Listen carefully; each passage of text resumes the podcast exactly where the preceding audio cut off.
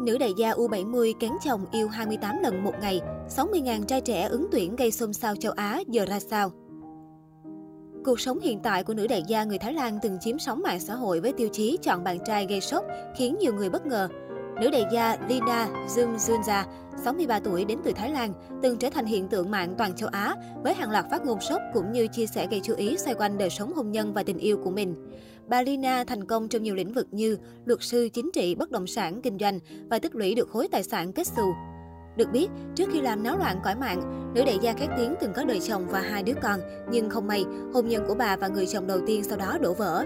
Để lấp đầy chỗ trống, bà lao vào những mối tình chóng vánh với các chàng trai trẻ thua mình có khi cả vài chục tuổi.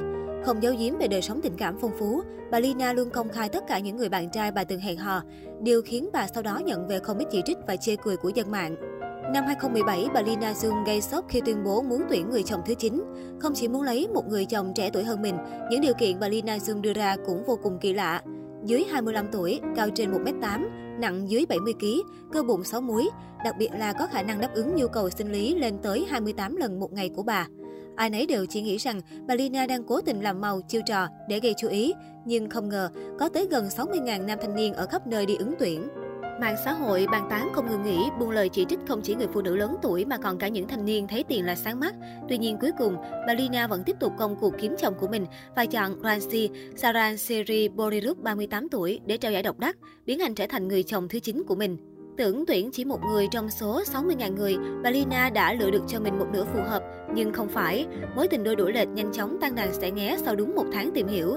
Từ sau đó, nữ đại gia 63 tuổi liên tục vướng phải các scandal liên quan tới đời sống cá nhân, những lần vạ miệng, phát ngôn gây sốc và còn cả phẫu thuật thẩm mỹ.